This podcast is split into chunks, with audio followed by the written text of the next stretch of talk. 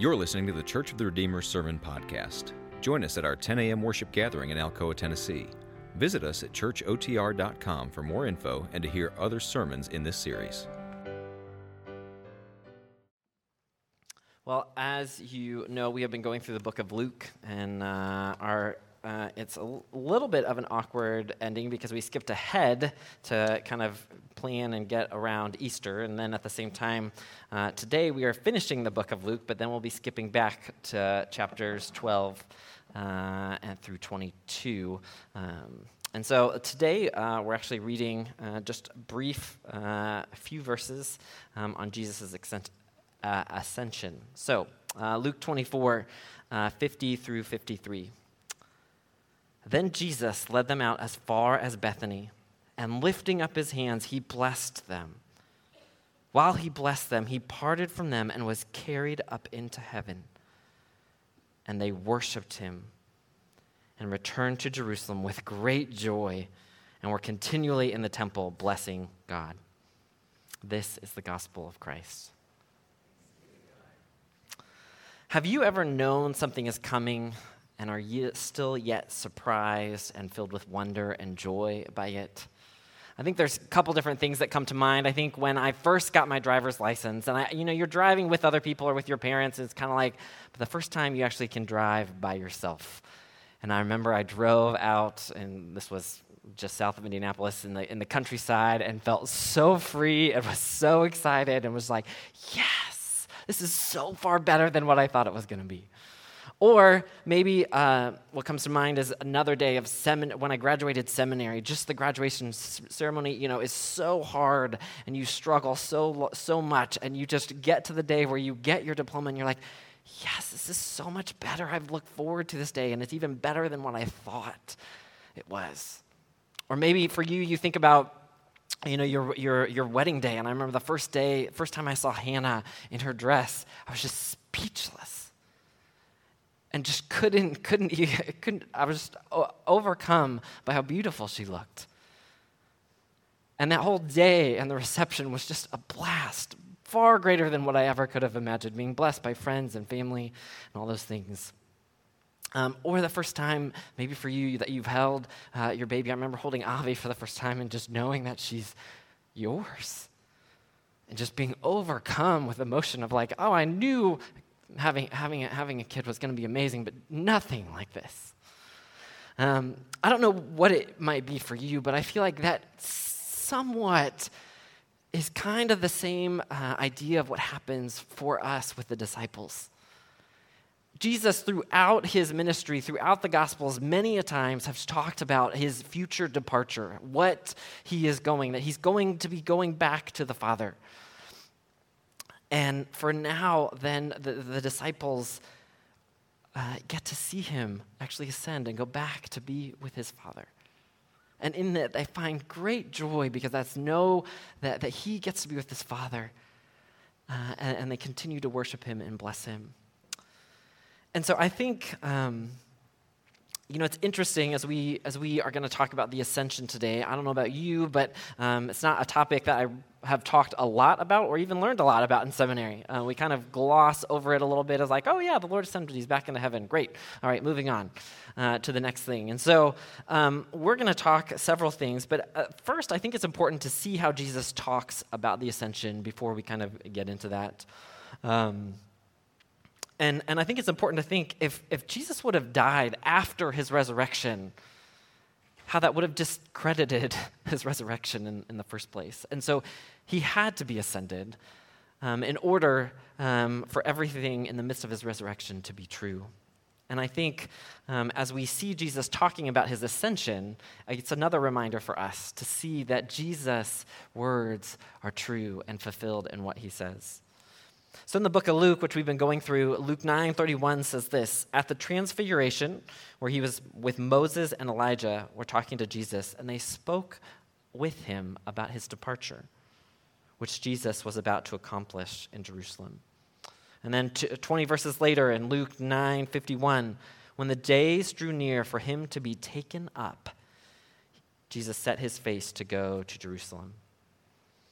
And then in the midst of his uh, kind of crucifixion leading up to the crucifixion, uh, being tested, he says this in Luke 22, 67 through 69. If you are the Christ, tell us. But he said to them, If I tell you, you will not believe.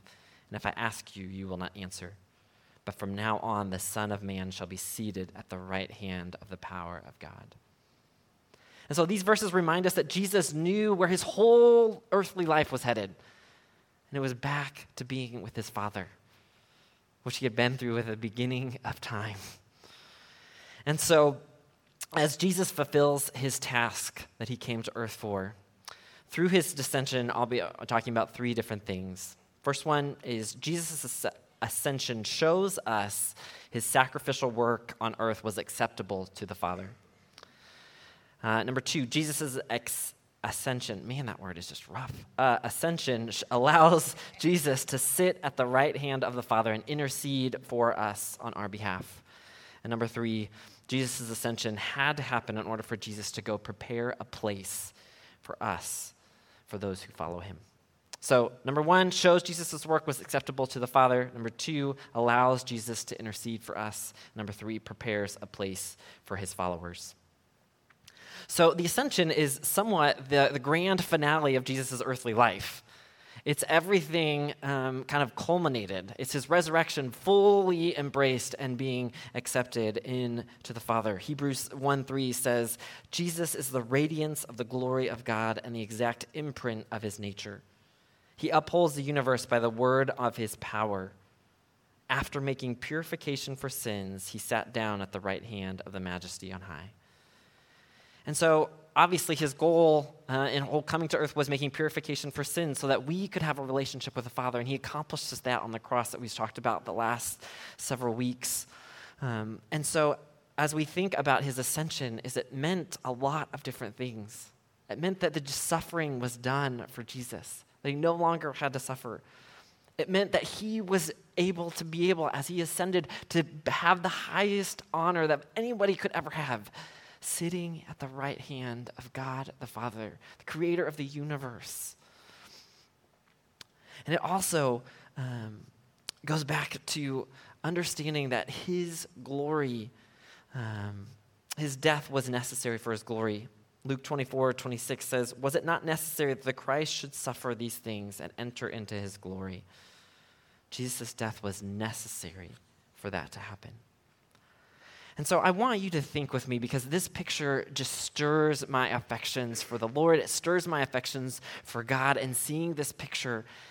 And so if you would just um, put up with me for a minute in the midst of closing your eyes and imagining this scene with me. Some of the words are a little old fashioned, um, but I just think this is a beautiful picture.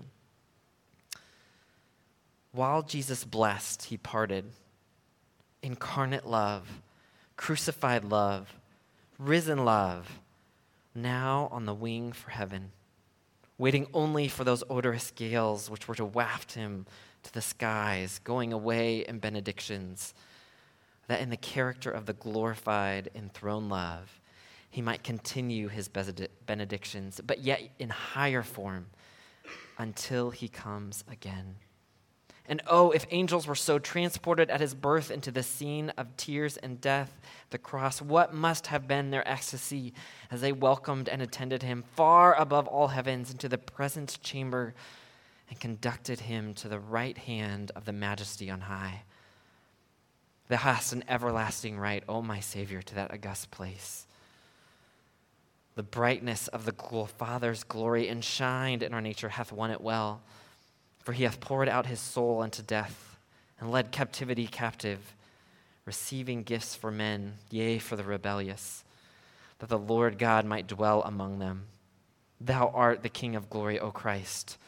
Lift up your heads, O ye gates. Be lifted up, ye everlasting doors, that the King of glory may come in.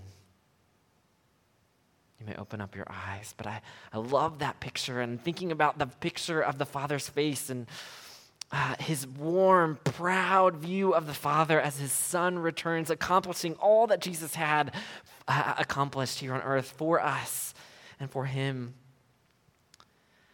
And I love it because that is such a beautiful picture of Jesus coming back and sitting and being at the most powerful place. And I think as we think about this, no wonder the disciples, as they knew some of these things, no wonder they ended up worshiping Jesus and going back to the temple and continually praising God. As you think about Jesus sitting up on high as the crowning achievement, as the crowning moment, as the grand finale of his life, that he's sitting on high, accomplished all the good things, and the, his Father is satisfied with him. What a beautiful picture. And so, not only do we see that Jesus' ascension was the satisfaction of his Father as he allowed him to come and sit at the right, right hand of the Father, but also that it provides a gift for us. Uh, for him sitting at the right hand of the Father, interceding for us on our behalf. There's a couple of verses in the New Testament, two from Hebrews and one from home, uh, Romans, that I want to read that, that just kind of re um, iterates this truth. Hebrews 9:24 says, "For Christ has entered not into the holy places made with hands, which are copies of the true things, but into heaven itself, now to appear in the presence of God on our behalf." In Romans 8:34, "Who is to condemn?" Christ Jesus is the one who died. More than that, who is raised, who is at the right hand of God, who is indeed interceding for us. And Hebrews 7:25 Consequently, Jesus is able to save the uttermost, those who draw near to God through him, since he always lives to make intercession for them. Jesus is our advocate. He intercedes for us on our behalf. And I love as you think about that, what a gift. What a gift that Jesus, who knows what it's like to be one of us, who was tempted and tried in every way, and yet is now at the Father interceding for us on our behalf, continuing the great love that he showed us. Showed with us on earth here on the cross, dying for our sins, and yet continues to show us that great love by interceding for us in heaven. Isn't that awesome? Jesus, the Son of God, prays for you and me and sits at the most powerful place in the universe. And I think sometimes if these things are true, which we know them to be, why do we get so flustered and frustrated by life? If we know and believe that Jesus is where he is, don't we know that he's going to take care of us? And I wonder how would that change if we allowed that truth to seep into our hearts deeper and deeper in our minds every day? How would that change the way we live? Would we be able to give up control and not hold so tightly to our schedules and expectations? Would we be able to truly rest, knowing that since Jesus is interceding for us, we don't have to strive and try to find our value in something that's not Him? Would we be able to let go of what other people think of us, knowing that Jesus is interceding for us, and to know that He will take care of our relationships, and that we are known and covered by, the, by His blood? And that got me further thinking is I wonder what Jesus is interceding for me or for you right now. I mean, one of the big things that, that talks about is he's our mediator, the mediator between God and man, that he is the only one who provides forgiveness of sins. And so he asks for our forgiveness for all the ways every day we mess up and fall short of his glory. So that's one thing we know that he's interceding for us. But when I think about Jesus interceding for us, what often comes to my mind is, oh, praying for comfort or praying for strength to endure the things and the circumstances of life or what, what throws our way. But I think maybe sometimes uh, I'm sure that he is praying for those things because we all need those things.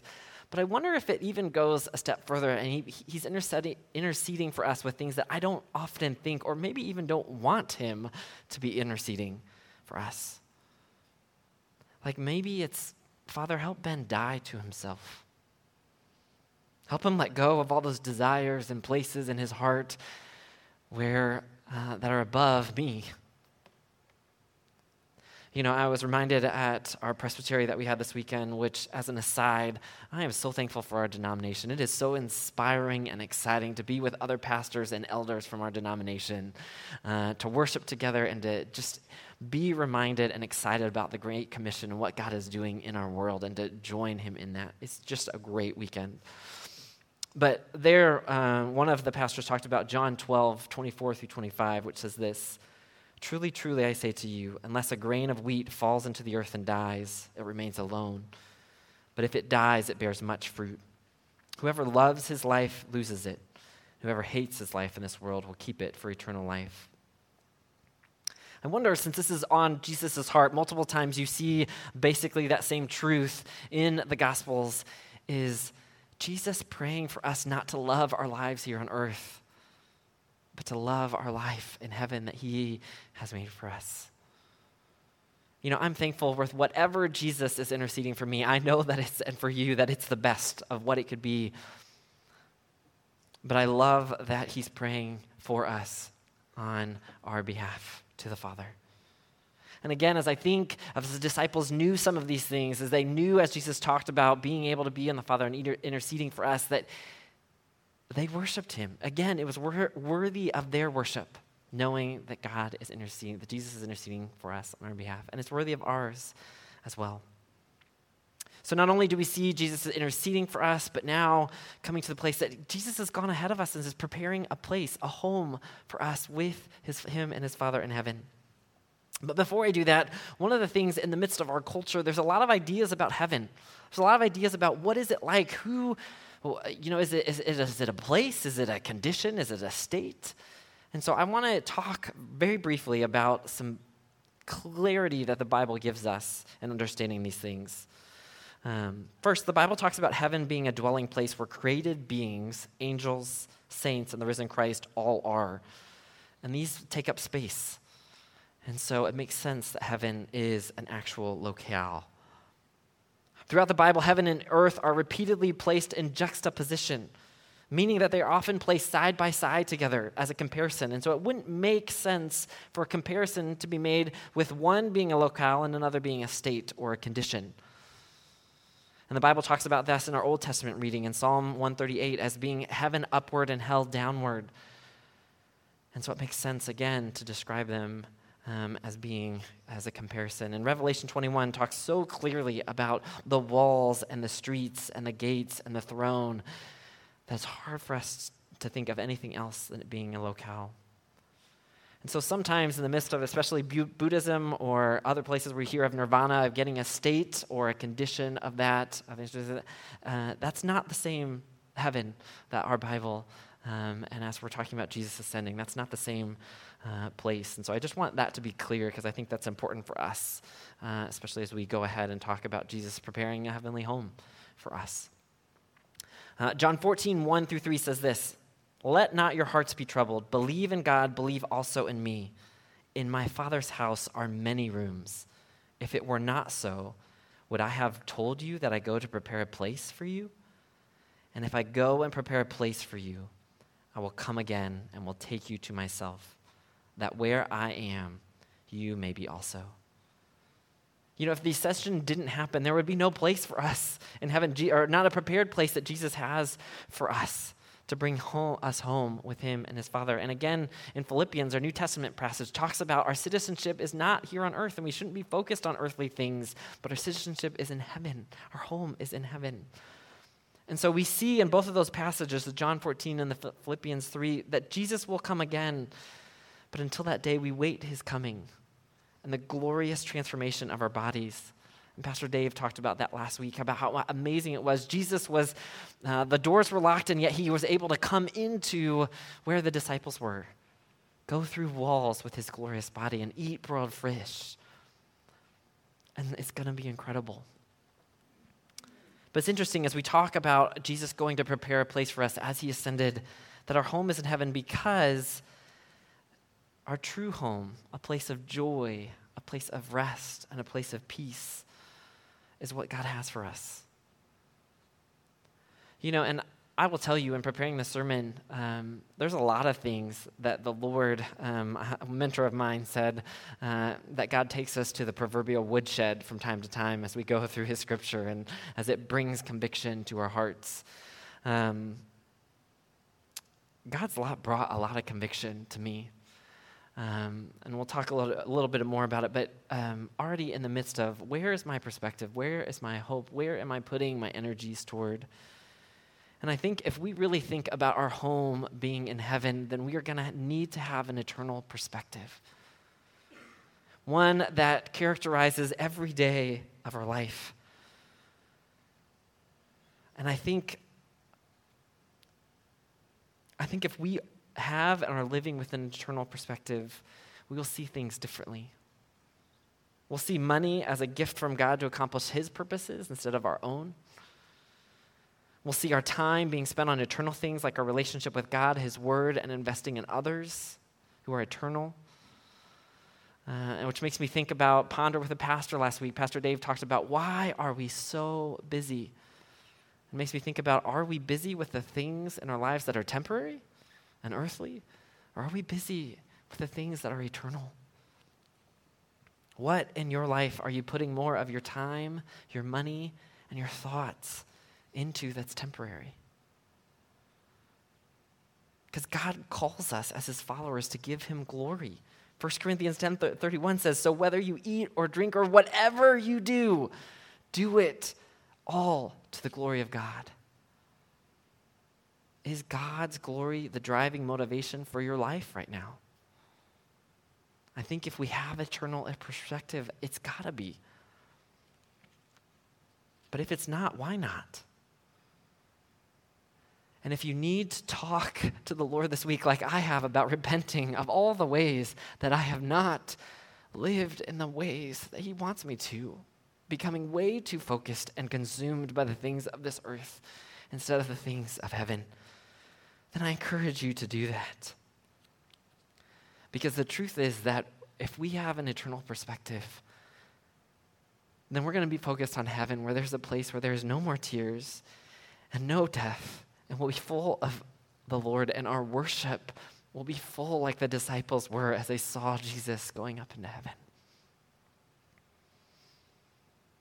You know, in the midst of all these things that God's desires for us, interceding for us and making, seeing Him at the powerful throne of the right of the Father and having an eternal perspective, we can't do that on our own. There's no way because of the sin that's in our heart and the sin that's in our lives. But Jesus did what we cannot. You know, as, as, as we've talked about Jesus' ascension, it's become very clear in my own heart that there are many truths for us to be challenged by. And amazingly, Jesus lived every one of them perfectly. He lived a perfectly submitted life to his Father while he was on the earth. He lived with an eternal perspective because the Son of Man had no place to lay his head. He was not concerned with building a home, he wasn't concerned with the things that we so often are but was concerned about doing the will of his Father. He cared more about pleasing his Father than he did anyone else. He made time for those who were unlovable, like lepers and prostitutes and other people who were d- demon possessed. He invested in his life, in the lives of others, so they may be built up uh, his kingdom. And he was able to make time in his busy schedule to get away and spend time with his father and find true rest. He lived the perfect life here on earth in every way and died on our behalf for the sacrifice for our sins, according to the plan of his Father. And in his death, according to John, he bore much fruit. And he was the first one to hear from his Father, Well done, good and faithful servant. And the truth is that we can do none of those things in our own power apart from Christ. And so we repent of all the ways that we fall short and believe in faith that God will use his spirit and the power that he gives us to live out that way, to have an eternal perspective, to live with the knowledge that he is interceding for us every day, non stop. And he's going to help us understand that our lives are not our own, but they've been bought with a price. And oh Lord, would you help us live like that? Jesus' ascension is the culmination of his earthly work, the approval of Jesus' work by his Father, the continuation of God showing his children through his love, through his intercession, and preparing us a place as Father. All of these truths should help us keep an eternal perspective so that we're not focused and investing in ourselves in the things of this earth and not in the things of heaven. And I don't want us to forget that that proud look on the Father's face when Jesus came home is the same way that he looks at us because of what Jesus has done for us on the cross. not because of anything we've done, but because of the work of his Son. And even though the Jesus was, the disciples knew that Jesus was going back to the Father, the worship that flowed out of them um, in that moment and the joy that they felt was enormous because they knew that Jesus was going back to where he, where he was from and that he could experience the incredible joy of his Father being with them. And so may our worship and that perspective be true of us as well. Let us pray.